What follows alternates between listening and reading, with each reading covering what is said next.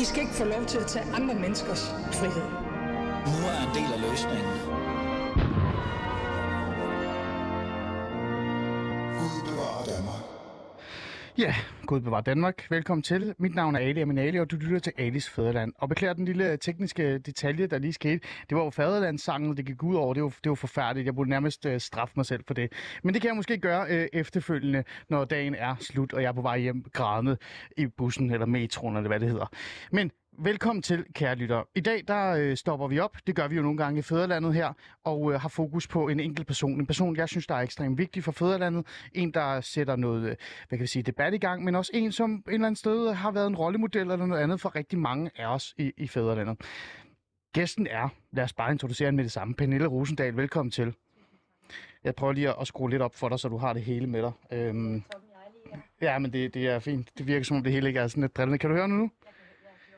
Okay, godt. Ved du hvad, det lyder lidt mærkeligt med din mikrofon, men lad mig lige introducere dig lidt, ikke? Fordi at, mens de lige fikser det, du er dannet, hvad kan man sige, du er i hvert fald, du er faktisk født i Aalborg. Det havde jeg ikke rigtig sådan, havde lidt 100% fokus på. Det vidste jeg faktisk i virkeligheden ikke, du var.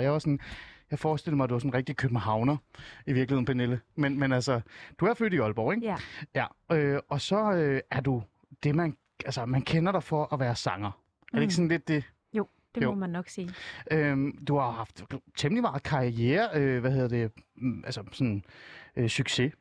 Du lavede din første CD, jeg kan huske, det var i 97. Så ja, er det ikke rigtigt? Jo, det er korrekt. På lidt Dream Away. Ja, det er meget vildt. Det er der ikke så mange, der ved. Nej, vel? Nej, men jeg kan faktisk godt huske den. Det er meget spøjs, jeg kan det. Men så efterfølgende, så gik det jo bare fremad, og så var der Swan Lee, og der var The Storm, og videre og videre. Hvis man skulle sådan på en eller anden måde være lidt fræk, så kunne man jo godt sige, at Pernille Rosendahl er det perfekte eksempel på en kvinde, der har alt, hvad hun har behov for, ikke? Alt, hvad hun gerne vil have. Succes, alt går godt, alt har været fantastisk. Du er faktisk nærmest bare blevet båret ind i eliten, kan man på nogen grund sige. Pernille, hvad synes du om den beskrivelse af dig selv? Nå, altså som en midaldrende, hvid kvinde, så vil jeg sige, at jeg har jo haft nogle fordele i Danmark.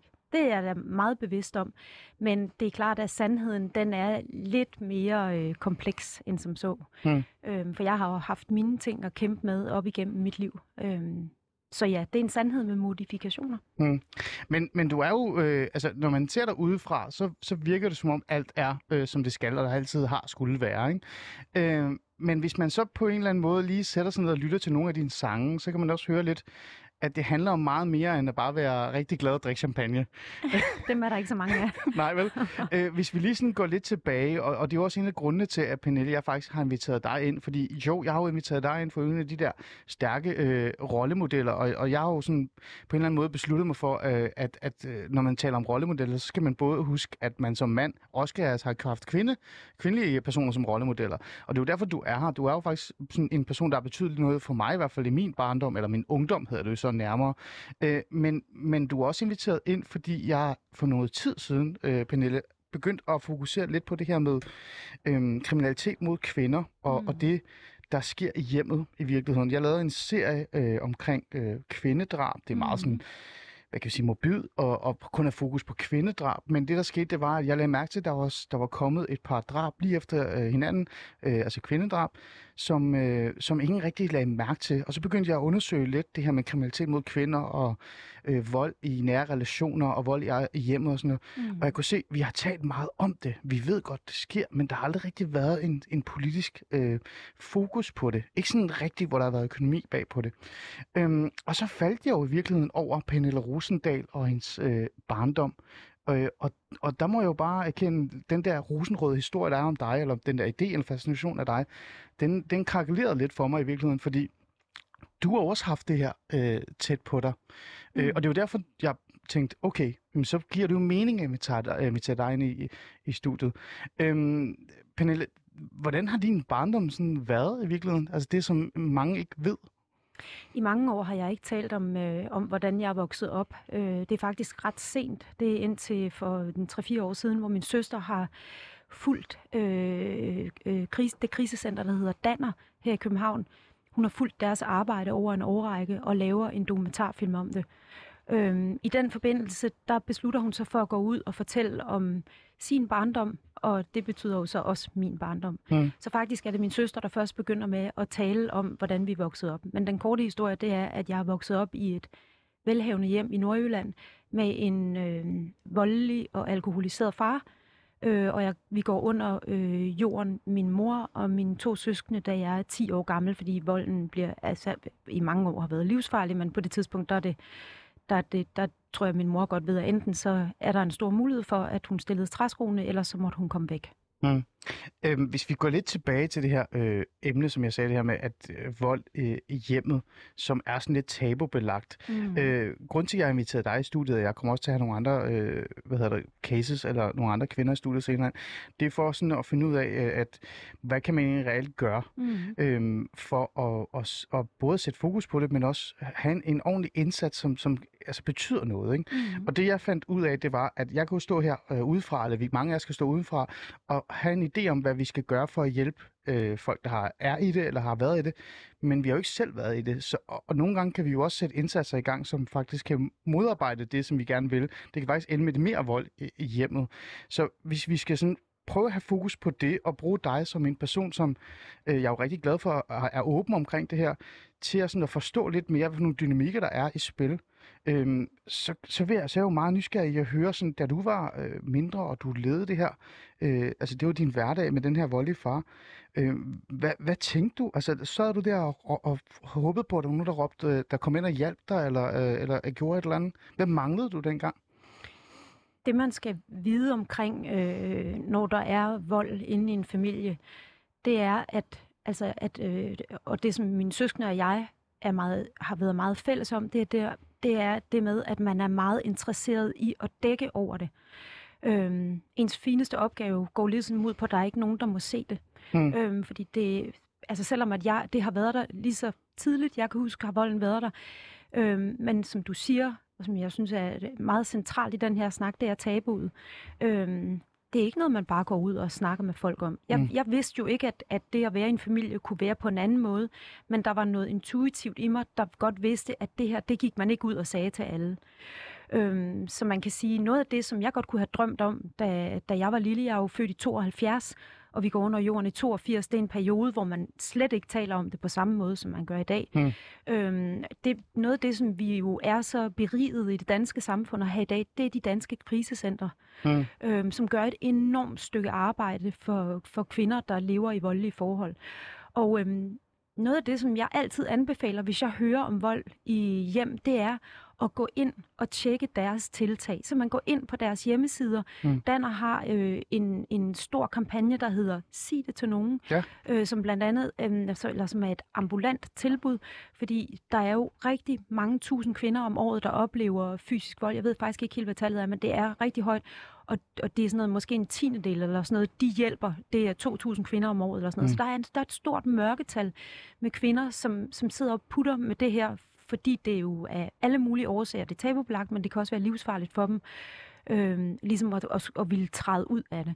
Og det kræver rådgivning. Det kræver, at man bliver taget i hånden af nogle mennesker, som er verdensmestre i de her problematikker.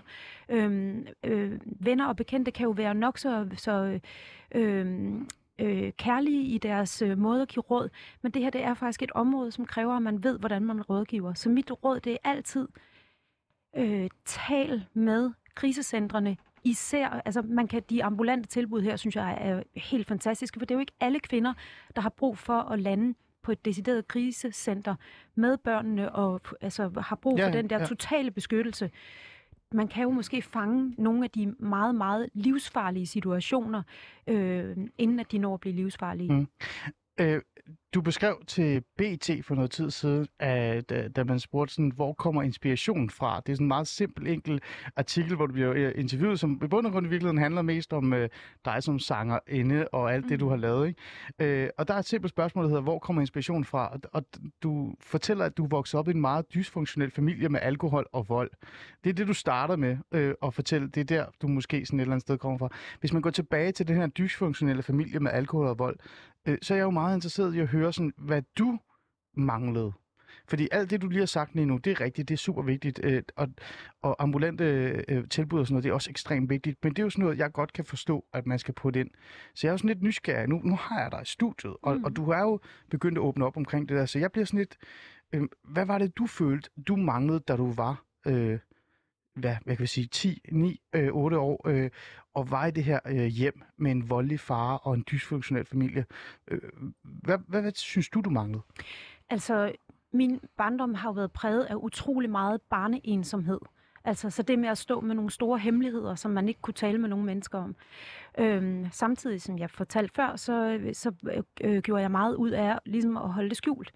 Jeg tror, noget af det, som kunne have været et enormt lys ind i det mørke, ville for eksempel have været, hvis der var en skolelærer, der sagde til mig, jeg ved godt, at du har det svært derhjemme. Du skal vide, at jeg er her, hvis du har brug for at snakke med mig. Sådan noget helt... Sådan, nærmest basalt.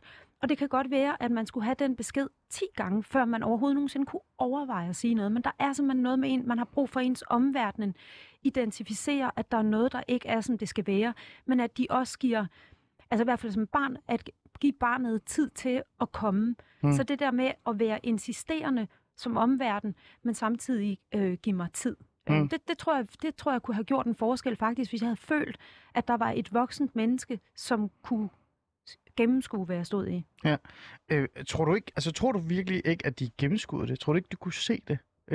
Tror du, de sådan bevidst ikke forstod det, eller valgte ikke at sætte fokus på det, eller tale med det om det, fordi det måske var for svær en samtale at have? Fordi jeg står også som fagperson nogle gange, jeg er jo tidligere socialrådgiver, og jeg har jo lagt mærke til mange af mine tidligere kollegaer, som er utrolig dygtige, men der er også nogle emner, de har svære for at forholde sig til, fordi de synes det er svært.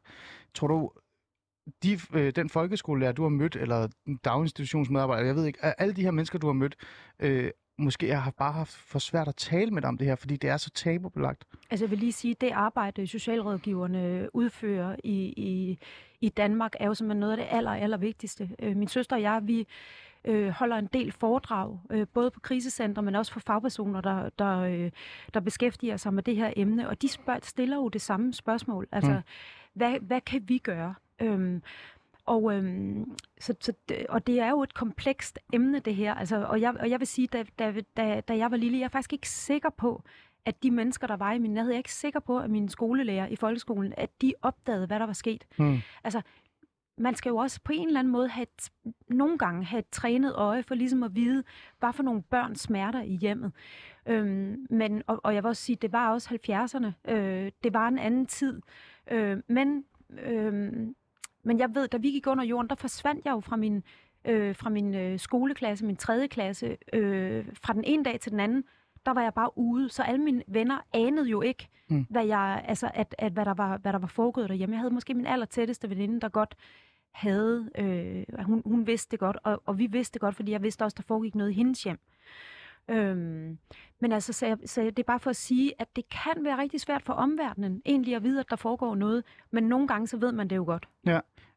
Var der eksempler på, jeg vil virkelig gerne forstå det her, og jeg vil også gerne, at vores lytter skal forstå det her. Var der eksempler på ting, hvor du sådan et eller andet sted godt vidste, at det her, det skulle du passe meget på med, fordi så ville folk lægge mærke til, at du siger, at du levede nærmest et dobbeltliv. Altså jeg tænker, det er jo voldsomt svært for et barn at være i en familie, hvor der er vold derhjemme. Der må jo være, når mor slår sig, så skal man lade være med at tale højt om det. Har du selv oplevet vold, for eksempel også fra din far og sådan noget, som du måske skulle gemme lidt? Altså jeg vil sige det sådan, dem der har været omkring os, har jo godt vidst, at der var, altså det er jo enormt svært faktisk at skjule for den indre familie, at der er noget, der ikke er, som det skal være. Der har jo været familiesammenkomster, hvor tingene er sprunget i luften og sådan noget, ikke? Så jeg vil sige, der hvor man måske kan sige, at det første link ind i at kunne gøre noget og sige, vi er her, hvis du har brug for hjælp. Jeg ser dig, jeg ser, at du går igennem noget svært. Det er den aller inderste familie. Ja. Og der tror jeg bare stadigvæk, jeg tror også, det er noget... Altså, jeg tror, det er noget sådan menneskeligt, det der med, at man vil helst ikke blande sig. Ja. Ikke? Det er også derfor, jeg synes, den her kampagne, som Danner har, der hedder Sig det til nogen, den er utrolig enkel i sin... Men det er faktisk det. Man har virkelig brug for at bare sige... Altså, i virkeligheden kan man sige noget så enkelt som, jeg har brug for hjælp. Jeg står i noget svært. Ja. Du ved, altså det der med at prøve at få nogle værktøjer til... og så er det ikke sikkert, at man skal komme med en handlingsplan eller et eller andet, ja. Men bare det der med at kunne udtale hjælp, ja.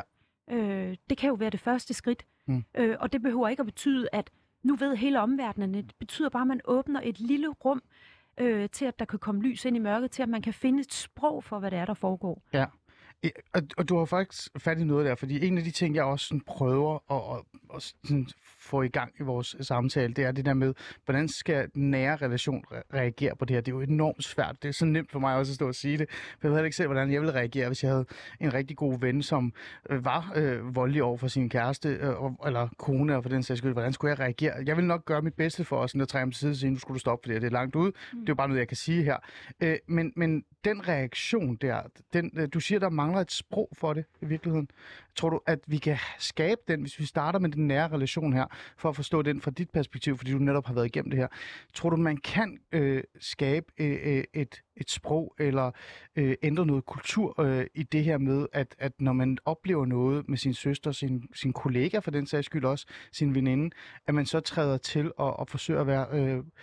Eller tror du, der er bare noget, som sådan virkelig er i os, især os danskere, synes jeg, i forhold til det her med privatlivets og så videre, fred, ja. Ja, som bare går gør... Går vi meget op i, ja, ikke? Tror du, det kan lade sig gøre? Det tror jeg helt sikkert. Ved du hvad, noget af det, som jeg vil sige ud til dine lyttere i dag, det er, det at man blander sig, behøver ikke at betyde, at man skal være verdensmester i de her spørgsmål. Men bare det, at man kan sige til et andet menneske, jeg kan se, der er noget, der er galt. Simpelthen, at man stoler på sin mavefornemmelse og siger, jeg fornemmer, at der er noget, der ikke er, som det skal være. Nu skal du høre, de her mennesker, de er verdensmestre i at løse de her ting. Det er man altid som menneske, der står ved siden af nogen, der har det svært, det er, at man kan være medmenneske. Men ikke nødvendigvis, at man skal være den, der er løsningsorienteret. Okay. Det er det eneste, jeg vil sige. Det er simpelthen, vi skal turde række ind i hinandens liv, og det har vi rigtig svært ved som danskere. Ja. Og det var også den drøm, jeg tror, jeg havde som barn, at der var nogen, der havde grebet ind. Ja, men der var jo ikke nogen, der greb ind i virkeligheden. Så er du også der og var sådan et eller andet sted vred, træt, sur, fordi vi snakkede også om, lige før du kom ind i studiet, der sagde jeg sådan lidt for sjovt, at jeg flyttede hjemmefra, der var cirka 16 og sådan noget, fordi vi snakkede om din søn. Du flyttede hjemmefra, da du var 14, var det ikke det, du sagde? Jo, 14-15 år. Så du må også have været... Var der også noget vrede? Var der også noget frustration? Var der også noget omverden, der ikke gad at hjælpe, og du sidder fast i det her? Altså, var der også noget om det? Altså, jeg ved ikke, da jeg er 14-15, der er jeg jo flyttet til Falster sammen med min mor. Jeg tror bare, at alt det her, det er jo først noget, jeg begynder med at kigge på i mine 20'er. Efter min far er død, der går jeg ind i et behandlingsforløb omkring det, der hedder Minnesota-modellen, som er alkoholafvænning. Og hvor der er en helt pårørende del, som jeg går i. Så jeg er først ligesom begyndt med at kigge på de her ting i mine 20'er, hvor jeg er meget, meget dårligt fungerende. Og det har jeg også været op igennem hele min ungdom. Jeg har været enormt sådan, jeg har ikke følt, jeg passede ind nogle steder, og jeg har ikke kunne finde ud af at gå i skole, og jeg kunne ikke finde ud af, hvorfor var der ikke noget, der kunne lykkes for mig. Jeg havde masser af jalousi med min kæreste, og du ved, alle de der sådan klassiske ting, man kæmper med, når at der er noget inde i systemet, der ikke har lært ligesom at hele sig selv. Så det var jo, jeg fik begyndt først med at få den viden om min egen rolle, godt op i 20'erne. Det er noget, det jeg lige vil sige her, det er, der er jo rigtig meget skam forbundet med det at være i voldelige forhold, og jeg tror, skammen skal man også bare vide, at den fylder enormt meget, altså, og derfor tror jeg bare, at den vil drive mennesket til at holde tæt i lang tid. Og det er også derfor, det der med at prøve at pirke hul ind til det der mørke, som skammen kan være, det tror jeg bare, hvis man oplever noget med nogen i ens nærhed, det der med, at man oplever, nu har jeg jo sagt noget, men der skete ikke noget. Der vil jeg bare sige, et råd, det kan være, at der kan gå mange gange, før man får prikket hul i skammen. Ja. Altså, så man skal stole på sin intuition som medmenneske, og blive ved med at prikke. På en kærlig måde vil bare sige, jeg kan se, du står et svært sted. Jeg er her, hvis du har brug for mig. Altså, det kan være så enkelt. Ja, ja. Hvad med din mor? Altså, nu taler vi jo om dig, og det er jo en af de ting, som vi faktisk også glemmer lidt på, det er jo netop det her med at have fokus på barnet, ikke? I hjemmet, som faktisk oplever vold. Men det har vi jo prøvet her lidt nu. Men hvad med din mor? Hvordan tror du, det var at være hende i alt det her, og hvor mange er tre, ikke? Dig og din søster Christina og din lillebror, ja. Hvordan tror du, det var for hende at være i hele det her, og have jer tre samtidig med at leve i et voldeligt forhold, og forsøge at balancere det her igen dobbeltliv i virkeligheden, ikke? Altså, det er jo noget, man skal spørge hende selv om, men hvis jeg skal prøve at kigge på det udefra, så ved jeg, at Min far var en enorm stor kærlighed for min mor, og nu taler vi om min far som sådan et monster. Jeg vil også bare sige, at jeg holdt enormt meget af min far. Han var en virkelig vidunderlig, spændende mand, som var meget interesseret i historie og i samfundet og politik. Så jeg voksede op i sådan et meget livligt, debatterende, spændende hjem. Så jeg tror, hun har været meget forelsket i ham, og jeg tror meget, hun har håbet, at det ville ændre sig. Udover det, så har hun gået ud af 7. klasse, så hun havde ikke nogen, hun havde ikke rigtig nogen uddannelse. Hun var økonomisk fuldstændig på skideren, altså hvis hun gik fra min far. Så det har krævet et enormt mod og et enormt tilløb, før hun turde stå på egne ben. Så hvordan har det været for hende at være i det? Sindssygt komplekst, altså. Og det at gå er virkelig sådan en heltedåd. Altså også når jeg tænker på, at hun har ikke fået hjælp af et krisecenter, som har kunne guide hende i det. Så min mor, hun er en enormt stor heltinde for mig i dag. Så man kan godt sige det her med, at det er meget mere komplekst, end man tror. Altså, jeg har jo oplevet det, for eksempel at arbejde med minoritetsetniske unge, især piger, som bliver sendt på opdragelsesture, og så når de kommer hjem igen fra de opdragelsesture, så er de stadig i kontakt med familien. Og der er mange, der sådan tolker det som sådan, okay, så er det jo fordi, at alt er vel igen, og det gør de aldrig igen, og alt er undskyldt. Men det er jo fordi, det er så komplekst, at man kan jo ikke bare bryde med sine forældre, selvom de har sendt en på opdragelsesrejse. Det er meget komplekst, eller hvad, Pernille? Altså, det er ikke bare sådan noget med, kan du ikke bare gå for din mand? For det er der jo mange, der siger. Ja. Hvorfor går du ikke bare for din mand? Ja.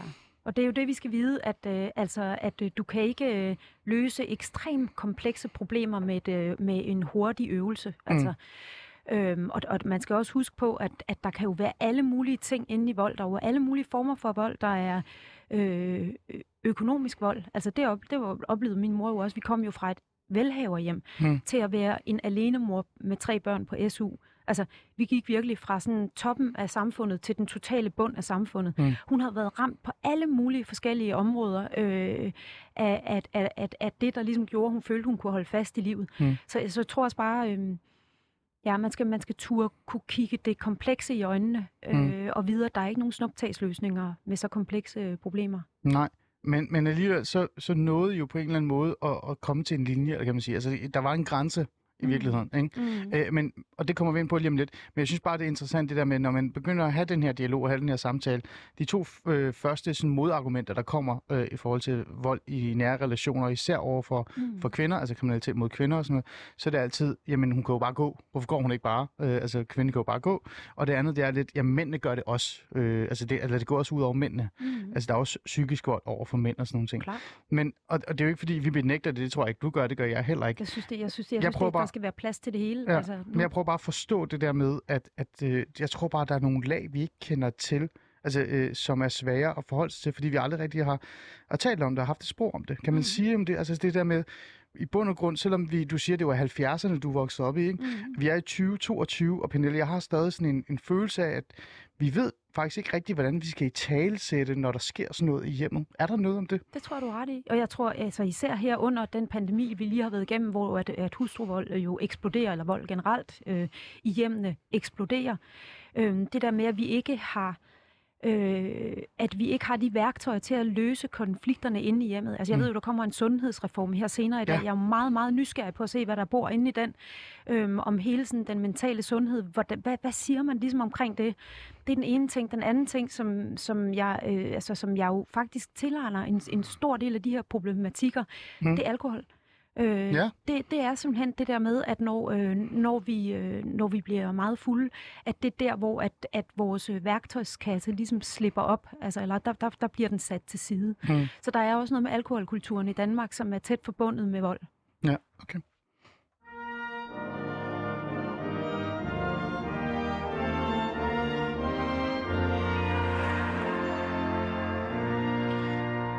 Du lytter til Alis Faderland. Vi er godt i gang. Der er gået en halv time, og jeg sidder her med min gæst, Pernille Rosendahl. Sangerinde. Den meget, meget dygtige sangerinde. Og også super kendt og det videre. Og alt er fantastiske kvinde. Men der er også nogle mørke sider ved Pernille Rosendahl. Det er for eksempel hendes barndom. Og grunden til, at jeg har inviteret hende herind, det er jo, fordi hun er jo den her stærke personlighed, som rigtig mange af os har måske nok har set lidt op til. Eller i hvert fald lyttet til, kan man sige. Men du har også været igennem en svær barndom, og det passer bare meget godt ind i det her fokus på kriminalitet mod kvinder og vold i nære relationer og sådan noget, jeg gerne vil have lidt fokus på. Og det er jo lidt svært at snakke om det her, Pernille, og jeg prøver så virkelig, jeg kan ikke sætte mig ind i det her overhovedet. Og hvis man lige skal opsummere sådan lidt i starten, så har vi jo talt om det her med, at det er netop vigtigt at forstå det fra den vinkel, der er, at altså, den person, der selv har oplevet det. Fordi vi kan jo hurtigt ende med at lave sådan nogle løse, simple tilbud eller løsninger, som i bund og grund ikke ændrer på noget som helst, fordi vi ikke rigtig lytter til dem, som har oplevet det og har været i det. Hvis vi lige sådan spoler lidt frem, og vi skal jo huske vores lytter. Tak fordi vi har fået en sms eller to, så tak for det, kære lytter. Og I får lige nummeret igen. Hvis I har nogle spørgsmål til Pernille Rosendahl, eller hele det her omkring vold i nære relationer, eller har eksempler på det, så bare skriv til os på 92 45 99 45, og så skal jeg nok tage det med. Og tak fordi sms'er er allerede kommet. Det var altid godt. Dem tager vi lige om lidt, Pernille. Men jeg vil gerne lige høre sådan lidt, så flyttede I jo. I tog jo jeres ting, din mor, og der var stadig, din lillebror var der også der, ikke? Og så flyttede I. Hvornår var det, I gjorde det? Det gjorde vi i 82. I 82? Hvad skete der? Kan du huske den aften, eller kan du huske den, eller dag, eller hvordan det var, hvis jeg må spørge? Ja, det må du gerne. Ja, den står meget tydeligt. Og jeg vil sige det sådan, det er noget af det, vi taler, min søster og jeg taler om, når vi er ude og holde foredrag. Og jeg holder det faktisk, den fortælling til, når jeg kan kigge mennesker i øjnene, når jeg ser den. Men det var selvfølgelig en rigtig voldsom oplevelse, hvor min mor var tæt på at miste livet, og hvor at der var politi involveret, altså hvor der ligesom er nogen, der bor i den ejendom, vi bor i, som tilkalder politiet, fordi de kunne høre, at der var noget, der var helt galt. Så det er en meget brutal situation, som ligesom jeg tror sætter streg under for min mors vedkommende, at nu er det tid til at komme væk, hvis hun har sit liv kært. Så altså, det skete på baggrund af en hændelse, eller hvad? Så sagde hun, nu er det nok, nu tager jeg vores ting, nu går jeg. Ja, det er det. Ja. Hvordan var det så at opleve som lille Pernille der, at nu skulle I løbe, nu skulle I gå? Det var frygteligt, og det var også frygteligt, da min mor kom og sagde, at de skulle skilles. Altså, på trods af, at vi levede i det her hjem, hvor vi ikke vidste, hvornår bomberne faldt, så var det jo vores far, som vi elskede. Altså, vi synes, det var rædselsfuldt, at de skulle gå fra hinanden. Så det siger jo også lidt om hele, at fra barnets perspektiv, den der ekstreme loyalitet, man har over for sine forældre selv, når de gør en ondt. Det var frygteligt. Ja. Hvor endte I så henne? Vi endte på Lolland Falster, nede i Nykøbing. Ja. Men det var ikke noget krisecenter, eller?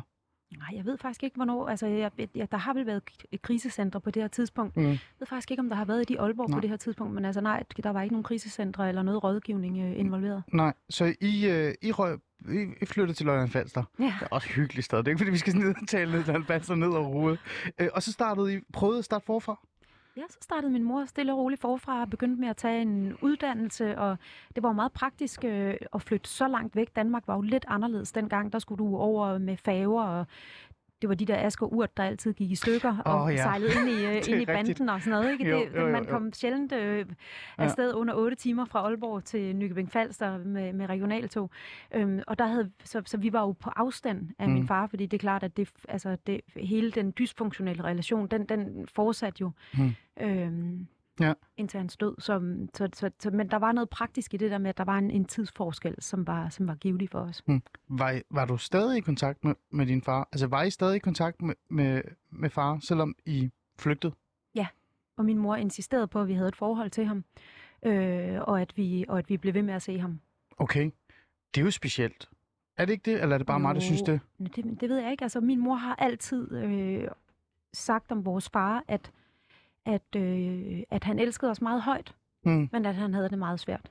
Ja. Men altså, volden var jo fortrinsvis rettet mod vores mor, så derfor på den måde var der jo, altså, det var klart, at han var stadig alkoholiker ind til sin død, men vi kunne jo godt besøge ham, og vi har holdt jul sammen med ham, og jeg ved, altså, og der har selvfølgelig været masser af begivenheder, hvor man har været i kontakt med det, at han var alkoholiker. Så det fortsætter jo, at man, at han møder fuld op, eller kommer til ens konfirmationer og fået slået en tand ud. Og, masser af sådan nogle situationer, som man er i kontakt med, når der er en, der har det rigtig skidt. Ikke? Ja. Men livet forandrer sig, da vi kommer til Nykøbing. Det gør det. Det er min mor, hun begynder med at sænke skuldrene, og kunne begynde med lige så stille og roligt at bygge sit eget, altså et nyt jeg, som han, ikke? Ja. Hvordan var det for jer tre? Altså, jeg tænker da på, at det må være noget, jeg har talt om, også både dengang, men også nu. Altså det der med at lige pludselig være i København Falster, væk fra far, hos sin mor, som nok, som du siger, prøver at starte forfra, men der må også være noget, der må også være noget psykisk, som har plaget hende, eller har ramt hende i virkeligheden, i forhold til hele den her proces af at flygte nærmest fra den her mand. Kan du huske, talte I om det der med, at nu var I et helt nyt sted, nu skulle I få nye venner, men så var far der stadigvæk, og nej, og der var det her og sådan noget. Var det noget, der op? Altså, det foregik meget intuitivt, vil jeg sige. Det er simpelthen først, efter min fars død, hvor hele familien går i familieterapi, at vi begynder med at få et sprog, et fælles familiesprog omkring det her. Indtil da har det sådan set været meget intuitivt, altså sådan, og det har meget været ud fra det parameter, at min mor, hun insisterede på, at vores far elskede os, og vi skulle blive med at se ham, men at nu har vi det her nye liv, som vi skal få til at fungere, fordi der var en masse tab i den transition. Altså, der var en masse økonomisk tab, der var lige meget, at selvom at familien er dysfunktionel, så et familietab var der også. Ja. Og det er jo også det, man skal huske, når vi taler vold. Jeg tror, der er 7 forskellige former for vold i dag, ja. Ikke? Ja. Så det er også bare for at sige, der var jo alle mulige forskellige tab, vi havde i den proces. Venner, fritidsinteresser, vi havde ikke nogen penge, lige pludselig. Men omvendt, det der var det gode ved det var, at på mange måder så blomstrede vores mor. Hun begyndte med at få en rigtig sund feministisk nerve og begyndte med at interessere sig for kvinders rettigheder og hvordan styrker jeg mig selv som kvinde. Så hele det arbejde har jeg jo fulgt igennem mine teenageår, så man fulgt en mor, som meget sådan nænsomt egentlig kom ind i en selvudvikling, der handlede om at styrke sig selv. Grunden til at spørge det her, det er jo netop for os at finde ud af, om der var noget hjælp. Altså om, for det første, om I fortalte nogen, at I kom fra det, I kom fra, altså skolen osv., men også bare det der med, om I stod med det selv. For det er jo en af de ting, man også... Jeg husker ikke sådan, at det var noget, der var sådan en eller anden sandhed, man bare gik ud og snakkede om. Det mindes jeg simpelthen ikke. Altså, der var nogle... Min ældste veninde nede fra Nykøbing, hende snakkede med det om. Hende havde jeg fandt ligesom en fælde, jeg kunne tale med de her ting om. Ja. Men jeg husker det ikke som sådan noget, man gik ud og sagde til min nye skole. Hej, jeg hedder Pernille, jeg er flygtet fra min far. Den fortælling var slet ikke i stand, altså overhovedet. Så der var ikke noget hjælp. Du fik ikke, det var, som du selv siger, meget, meget senere, helt op til 22-23 års alderen, hvor du... kommer i kontakt med, at jeg har det så skidt, og jeg har brug for hjælp. Ja. En af de ting, som man taler meget om, det er også det her med, at når man så har været i sådan en relation, eller været i et hjem, hvor der har været vold, så er der nogen, der stadig mener her i 2022, at hjælpen ikke er der, eller man ikke er god til at opsnappe, at der burde være noget hjælp. Kan du huske, om din mor fik hjælp, eller som du selv siger, var det bare selvlært? Nu satte hun sig ned og tænkte, nu skal jeg tage hånd om mig selv. Var der noget, hun fik hjælp til at komme videre? Sådan mindes jeg det simpelthen ikke. Altså, jeg mindes bare, at hun ligesom greb i egen barm, og så var hun i stand til ligesom at skabe en ny tilværelse for os. Men burde der være det så? Ja, altså, det synes jeg bestemt, og jeg synes også... Nu lyder det som om, at I klarede jer selv i virkeligheden, men samtidig så har jeg sådan en idé om, at det nok havde hjulpet lidt, hvis I havde fået noget professionelt hjælp, eller nogle samtaler, eller der er nogen, der reelt set bare har fokus på lille Pernille, der var kommet til den her skole for langt væk fra, og der var noget med en far, og hvad var det, og skal vi lige have en snak om det? Har du brug for det, tror du? Bestemt, og jeg vil også sige, det er, at der er sindssygt meget brug for det i dag. Altså, der er jo nogle tiltag, for eksempel det, der hedder Tuba. Det system, hvor at børn af alkoholikere, de kan komme ind i forløb. Og jeg ved bare, at de har simpelthen ikke nok tilflow af penge. Altså, de er simpelthen ikke... Altså, de er simpelthen ikke styrket nok i forhold til byrden. Tuba er et bare så vores lytter kan være med, at hvad kan vi sige, en rådgivningsforløb, en indsats for børn, der har været i familier med alkohol eller alkoholisme, men også eventuelt også vold og så videre. Det er hele pakken i virkeligheden, ikke? Det er et fantastisk system, simpelthen. Ja. Så til systemerne, altså jeg vil bare sige, i 22 dage, der har vi jo faktisk haft nogle virkelig kloge mennesker, som har sat sig ned og sagt, hvordan kan vi komme det her i hu? Og det er også derfor, jeg igen siger, jeg glæder mig til at se den sundhedsreform, der lander lidt senere, fordi jeg håber, at hele fokus på mental sundhed, at det begynder med at fylde meget, meget mere. Jeg vil faktisk gerne tage den del med dig. Det har jeg lovet mig selv at lige tage med dig allersidst. Så får du også være lidt politikeragtig også. Nej, tak. Bare en lille smule. Jeg vil bare gerne lige høre det lidt. Men lad os lige holde fast i den her rejse i virkeligheden, fordi så hopper vi op til 22-årsalderen, ikke? Og der så indser du, at okay, jeg har haft brug for hjælp. Hvad finder du ud af, Pernille? Altså, hvad finder den 22-årige Pernille Rosendahl ud af, altså i forhold til, at det måske eventuelt har skadet hende at være i et hjem med vold og med den fare og alkohol og sådan noget? Hvad går op for dig? Det er, at jeg ikke har de værktøjer, der skal til for at gå ud og skabe en rolig og god og afbalanceret tilværelse for mig selv. Jeg er ikke i stand til at have nære, dybe relationer, som hviler i sig selv, med kærester især, der hvor man kommer helt i kontakt med, altså med sådan de helt dybe følelser. Ja. Jeg er ikke i stand til at tage en uddannelse. Okay. Jeg går ud med det 3.G og kan ikke jeg føler mig ikke hjemme nogen steder. Ja, så jeg mangler simpelthen værktøj. Ja. Hvad skete der så, da du fik den her, altså bedte om den her hjælp? Jeg gætter på, at du begyndte at gå til psykolog og sådan noget. Ja. Hvad var det for en proces, du var igennem så? Jamen altså, det jeg jo kan sige, det er, at jeg havde en rigtig dygtig læge, som efter min far dør, går mig på klingen om, ligesom... Nu skal der ske noget, der er noget galt. Jamen, hvordan reagerer du her? Okay. Og jeg vil sige, at den læge har været utrolig vigtig for mig, fordi hende tør jeg åbne en lille smule op overfor. Og der går jeg faktisk til hende, fordi jeg har ikke nogen penge på det her tidspunkt, der siger, at jeg har brug for at komme til psykolog. Og der kunne man komme på sådan noget ydernummer, ligesom man også kan i dag, at så får man et tilskud til at gå til psykolog. Ja. Og der, da det så står rigtig skidt til, der ringer jeg så til en psykolog. Jeg ringer bare, det var jo dengang, man havde telefonbøger, og der slog jeg op i telefonbogen og fandt den største og flotteste annonce og tænkte, de må være rigtig dygtige.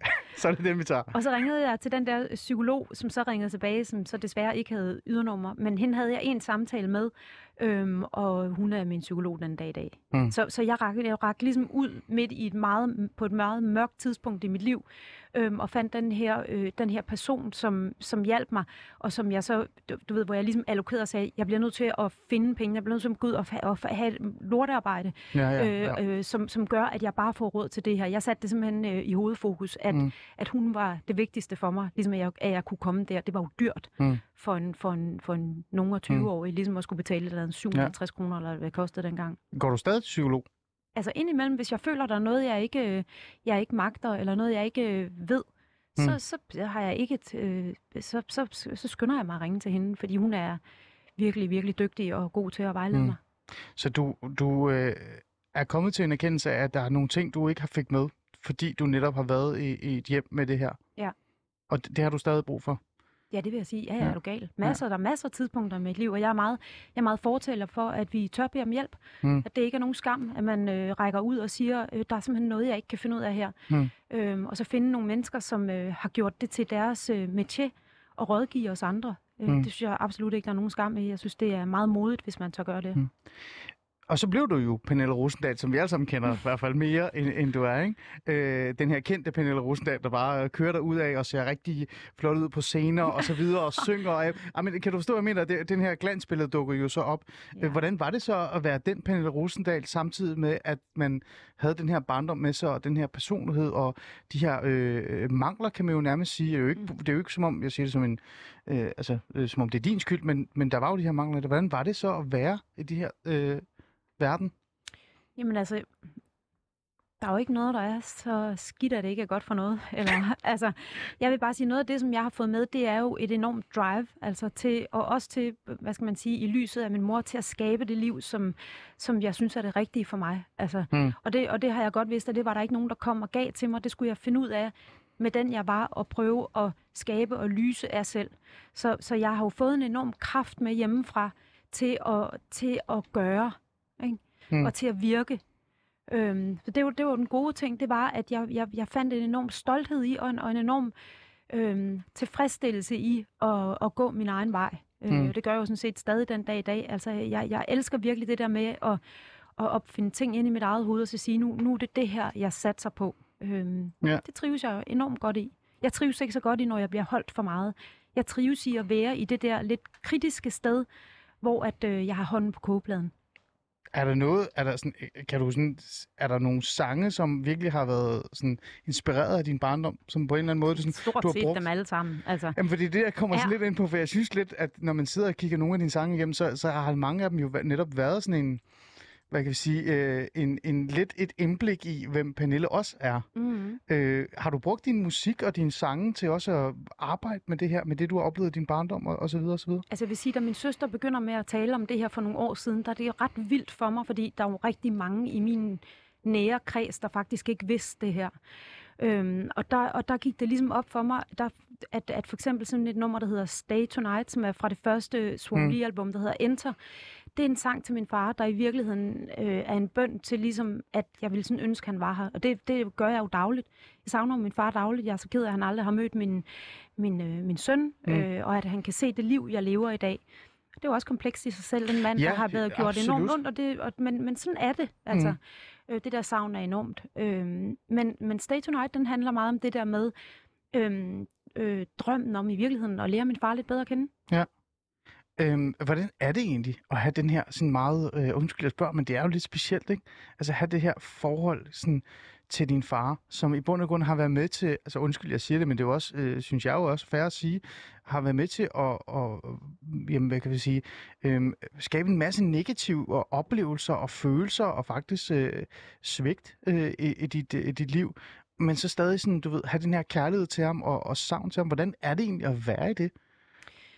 Altså, jeg har det jo sådan med min far, at jeg ville sådan ønske, han havde fået noget hjælp. Jeg ville sådan ønske, at der havde været at tabuet havde været mindre dengang, og man også kunne tale om i relationen med voldelige mennesker. Hvad er det, der sker inde i det rum? Altså, fordi min far havde det jo rigtig skidt. Mentalt havde han det jo rigtig skidt. Men på bunden var han faktisk en virkelig sød og spændende mand, som ikke havde værktøjer til at kommunikere ordentligt, eller få afløb for sine frustrationer, og så endte det i vold. Så min allerstørste drøm for ham kunne have været, hvis han havde vokset op i en tid, hvor man talte om, at voldelige mænd, der er i voldelige relationer, at de skal have noget hjælp. Tror du, vi er det nu? Nej. Det tror jeg. Hvorfor tror du ikke, vi er det nu? Hvorfor tror du ikke det? Jamen, jeg tror stadig, vi er i gang med at anerkende, at der er noget, der hedder vold mod kvinder, altså, og hvor stort et antal det er. Men hvis vi er da langt fra altså det sted, hvor vi skal være endnu. Og jeg vil sige, det her det er et område, der kalder på, at vi bliver meget mere progressive i vores tilgang. Hvordan progressiv? Altså, progressiv var det... over for hele familien. Ja. Over for, at det er klart, at vi skal have kvinderne ud i en fart, og børnene, hvis det er, eller mændene, hvis de er i livsfare. Nu er det jo et område her, hvor der er flest kvinder, der mister livet. Men også at kigge på det i en mere holistisk form, hvor man også kan få tilført noget hjælp til dem, der udfører volden. Hvad med sproget, Pernille? Jeg tænker jo sådan, du må jo være temmelig sprogkyndig, ikke mere end jeg er. Jeg er jo bare sådan en eller anden radiovært, som kommer fra Iran, der var 5 år gammel, så jeg ved sgu ikke rigtigt. Jeg er ikke så god til det med sprog endnu, jeg prøver at lære det endnu. Men hvad med at skabe sproget i virkeligheden til at have de her samtaler? Tror du, det er noget, vi burde have lidt mere fokus på? Altså, det der med, for eksempel, kommer jeg med et eksempel. Jeg synes, at den feministiske bevægelse bølger i forhold til det her med, at vi skal italesætte, når mænd har det svært, eller når mænd har lyst til at græde. Den er vigtig, det er ikke det, jeg siger ikke, Nikker. Men det bliver også meget sådan, symbolpolitisk-agtigt og karikateriseret. Sådan, jeg skulle nærmest hyldes for, hvis jeg græder nogle gange, og det burde jeg ikke blive hyldet for. Det er jo normalt. Alle mænd græder. Det har vi gjort for evigt. Vi skal bare være lidt mere åbne omkring, når vi græder og sådan nogle ting. Så det der med at skabe sproget omkring, at mænd har det svært, eller kvinder har det svært i hjemmet, når der er vold og så videre. Kan man gøre noget med sproget? Kan man prøve at arbejde på det? Tror du? I den grad. Altså jeg vil sige, de her år, der er der jo en stor samtale i gang over hos kvinderne, som jo går rigtig stærkt, og altså, pendulet svinger jo meget ud i de her år. Ja. Og der er virkelig, det er en meget bred palette, vi er inde i her, som er ret, altså jeg sidder jo bare og æder popcorn, og sidder og jeg er så nysgerrig på alt det, der sker lige nu. Jeg synes virkelig, det er en spændende tid at være i som kvinde. Ja. Også som midaldrende kvinde, og sidde og kigge på de nye generationer, deres måde, deres favntag. Med det at være kvinde. Jeg synes, det er sindssygt interessant. Men glemmer vi lige mændene lidt her? Så det, jeg vil sige, det er, den samtale, vi har gang i over os også, altså, vi savner jo på en eller anden måde at få den samme revolution over hos mændene, så I må se at komme i gang. Ikke? Og så skal vi snakke sammen alle sammen, men det er bare for at sige, vi er enormt heldige over hos kvinderne, fordi vi har gang i den her dybe, dybe, komplekse samtale. Mm. Og der trænger I til at måske at snakke lidt sammen, jamen. Mm. Men skal der, som jeg sagde før, der skal også være plads til, at vi kan, altså, du spurgte mig her før programmet, har du smidt det op på Twitter eller andet, og så sagde jeg, Pernille, jeg kan ikke overskue det, hvis jeg smed op på Twitter, at vi to skulle tale, eller på Facebook, så skulle jeg forholde mig til 50 spørgsmål, der hedder, hvad med mændene? Mændene oplever også vold, mændene oplever også, og det er jo også rigtigt. Den debat er meget lang, og den er svær, fordi det er sådan en form for kontra-whataboutismen, der kommer i gang. Klar. Men sproget i forhold til, altså, hvordan vi mennesker kunne være med den her samtale, kunne tale om, at vi har det svært i forhold, osv. osv. Har du nogle gode råd til os så? Jeg ved ikke, om jeg har. Jeg er jo ikke verdensmester i det her, men altså, jeg tror, det, man skal ture modne samtalen. Man skal også, og man skal have nogle gode svar på, ligesom du også siger det der med, at der er nogen, der siger, jamen, hvad med mænd, der lever? Jamen, det er også en samtale, men nu holder vi os lige til den her samtale. Ja, okay. Vi skal ture, ligesom holde fast i, hvad det er, samtalen den handler om, og så skal vi modne de andre samtaler, ikke også? Og også at ture ville have, at vi kommer op på et vist niveau. Altså, det er også fisket lidt efter i virkeligheden også, det er jo det der med, jeg regner også med, at du et eller andet sted også havde håbet eller drømt om, at din far havde haft det her sprog, så han kunne italesætte det. Bestemt. Men jeg føler bare ikke rigtigt, at du sagde, at det var i 70'erne, du voksede op. Jeg føler, at vi i 2022 stadig mangler det her sprog. Jeg tror, der er rigtig mange mænd, som altså, i virkeligheden er frustreret, forarvet osv. og beder om hjælp, men de bliver ikke mødt af en god læge, som du bliver mødt. Og så ender det med, at de bliver i det her meget skidte relation derhjemme. Det er noget andet. Vi skal også huske, at vores gæst er bare blevet fanget af bare sidde og snakke. Ja, jamen, du er gæsten jo, men vores lyttere, der er jo en, der har skrevet, vi har fået et par sms'er, jeg tager lige den første sms her. Hvad er det værste ved at vokse op med vold? Hvad er det aller værste, hvis du skulle sige? Jeg vil sige frygten for, at der skal ske dem, man elsker noget. Altså det der med, at altså jeg var bange for, at der skulle ske min mor noget, ikke? Hende, som jeg synes var min sikre havn, hende var jeg enormt bange for, ligesom skulle komme til skade.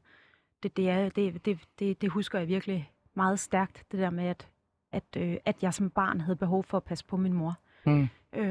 Og på mine søskende, ikke? Og mine søskende følte, at de skulle passe på mig. Så det der med at være i konstant angst for, at der skal ske dem, man elsker noget. Var du bange for, var der en periode, kan du huske et eksempel eller et eller andet, hvor du tænkte, her er det lige før, jeg hopper foran min mor? Masser af gange. Ja, nå, det er hverdag. Altså, så der har været masser af sådan nogle situationer. Okay. Et andet spørgsmål er, hvordan kan vi bedst forhindre vold i hjemmet? Det har vi jo været lidt inde på, men måske er det også bare også det der med at lytte af virkeligheden og reagere, når vi oplever noget. Kan man ikke også helt starte samfundsmæssigt på bunden der? Sige lytte og reagere. Bestemt. Og så kommer alle de sociale indsatser og så videre bagefter. Og der vil jeg bare igen sige her, at de ambulante tiltag, der er rundt omkring, altså det er virkelig, og mange af dem er jo anonyme. Altså, du kan være anonym, når du ringer ind. Og jeg ved godt, at det kræver et enormt mod bare det at løfte røret og sige, jeg har det svært. Ikke også? Men det skal man bare vide, at der sidder mennesker, og man kan henvende sig anonymt til en start. Her til sidst skal vi lige 4 minutter gøre dig til politiker. Nej, det skal vi ikke. Vi skal ikke gøre dig til politiker. Men der er jo en sundhedsreform i gang, og vi er jo rigtig mange, som har været interesseret, eller har været nysgerrige, eller har haft måske en arbejdsplads endda i psykiatrien, i hele det her område omkring sundhed og psykiatri osv. Man kunne jo godt sige i virkeligheden, at en af grundene til, at vi står her, og vi har et problem med vold i hjemmet, i nære relationer og alkohol og alle de her ting, det er jo fordi psykiatrien i bund og grund mangler ressourcer og fokus. Ja. Kan man sige det, Pernille? Ja, det kan man i den grad. Jeg har været ret meget i kontakt med psykiatri og med folk ligesom dig, altså socialrådgivere og sådan noget, som simpelthen ikke føler, at de har værktøjer nok, eller penge nok, eller muligheder nok. Altså, så det er jo bare et mega underkendt område, psykiatrien. Altså, ja. Så nej, så der er masser af plads til positiv forandring her. Virkelig. Altså, det er også derfor, jeg tænker, hvis den her regering virkelig vil sætte sit aftryk på folkesundheden, så er der en total sublim mulighed nu. Nu nævnte du det 2 gange, det her med, der kommer den her sundhedsreform. Hvad er det så, du sådan et eller andet sted drømmer om, der er den her sundhedsreform her lige om lidt? Hvad vil du gerne have, der skulle være fokus, når Pernille Rosendahl lige kigger om et par timer og tænker, nu kan jeg se, der er det godt? Jamen altså, der er mental sundhed, og det er jo noget, der, som rækker ned igennem hele vores samfund. Altså man ser jo, at sådan noget som unges mistrivsel er jo et af de det allerstørste, det har nærmest aldrig været større i Danmark. Altså, det synes jeg jo, man bliver nødt til at kigge på. Hele det psykiatriske system, altså, hvad virker, hvad virker ikke? At vi bliver nødt til at anerkende, at der skal bruges flere penge på det, simpelthen. Der er jo mange ting, der er i gang med. Jeg er bestemt ikke på PC, jeg er bestemt ikke politiker, jeg er bestemt ikke ekspert på det her område. Nej, men du har jo noget livserfaring, kan man så sige, i virkeligheden, ikke? Som du kan trække på, men så også kan jeg høre noget nysgerrighed, altså noget interesse for det område. Jeg vil bare bakke dig op om at sige, hvis vi bare satte en lille smule mere på psykiatrien, og reelt set bare det her med, at hvis regioner og kommuner taler sammen i forhold til psykiatrien og de psykiske indsatser, eller indsatser i forhold til for eksempel imod alkoholisme og sådan nogle ting, så tror jeg faktisk, vi kunne gøre rigtig meget. Der er mange børn, vi faktisk kunne redde derude. Jeg tror lige præcis, det med at begynde med, at vi begynder med at tale om alkohol. Også unges alkoholkultur og voksnes alkoholkultur. Den samtale skal vi simpelthen tage i gang med. Her til sidst, Pernille, så vil jeg jo bare lige sige sådan, i virkeligheden, at du skal også vide, at det taler vi også om, at din musik har jo også inspireret rigtig mange i virkeligheden. Og der sidder faktisk en derude, som tilfældigvis har besluttet for at lytte til mit program i dag. Hun plejer ikke at gøre det. Det er Christina, min kæreste. Hun prøver sådan, som regel at ignorere min sang. Men det er bare fordi, at det der med, vi talte om, at nogle af dine sange har noget mere indhold end bare pop. Love Will Keep You Warm. Kan du huske den? Jeg må lige prøve, om det virker, om man kan sætte den på. Lad os lige se. Det skal være fedt, vi skal høre noget musik. Ja, bare en lille smule, ikke? Den er lige her, ikke? Den har en meget lang start, og jeg kan ikke skrue i den. Men vi hører lige, den bliver der.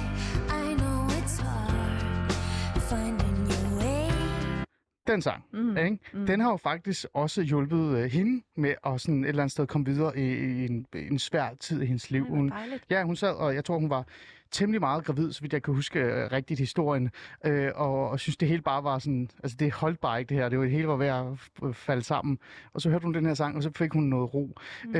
Så det fik du bare lige med, også i virkeligheden, synes jeg. Tak for den. Ja, så, men altså her til sidst, hvis du skulle give et lille råd til folk, der sidder derude måske og lytter med, som er måske fanget i sådan en relation, eller unge, som har oplevet det her, hvad vil dit råd være, udover at lytte til dine sange selvfølgelig? Det ved jeg ikke, om nogensinde vil være mit råd. Jo. Men mit råd vil helt klart være at gribe ud efter de meget, meget fine tilbud, vi har i Danmark her. Det er simpelthen et klik væk på nettet og søge rådgivning, og den kan være anonym. Den kan også være ikke anonym. Men det er simpelthen, at der sidder mennesker derude, der er verdensmestre i de her spørgsmål, og man skal ikke være bange for at række ud. Ja, men det er jo svært, ikke? Jeg ved det godt. Men man skal prøve, eller hvad? Altså, alle fordi mennesker, det er jo det her dobbeltliv, man lever, ikke? Breaking points, altså, det vil jeg bare sige. Altså, vi har alle sammen små sprækker ind i vores forhærdning, som gør, at vi tør, at vi får et lille mod. Så mit råd det er, hvis man er i det punkt, hvor man har fundet det lille mod frem, så er det rigtig godt, hvis man kan agere på det. Og så skal man bare vide, at der er nogen ude på den anden side. Ja.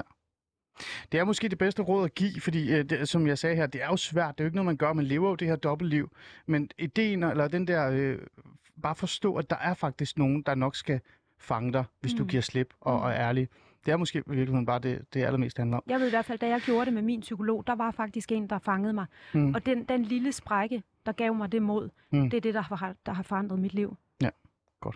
Jamen, Pernille Rosendahl, tak fordi du gad at hænge ud med mig 55 minutter og tale. Det er en kæmpe fornøjelse. Jamen, du skal have en igen, bare roligt, du slipper ikke. Ja, du skal være en del af min et eller andet panel. Vi finder på et eller andet panel, du kan være med til. Men tak fordi du kom og talte om en svær periode i dit liv, og hjalp mig med at sætte fokus på det her med vold mod kvinder, altså kriminalitet mod kvinder og så videre. Så en fornøjelse af dig, studiet. Med de ord, så siger jeg tak til jer også, lytter.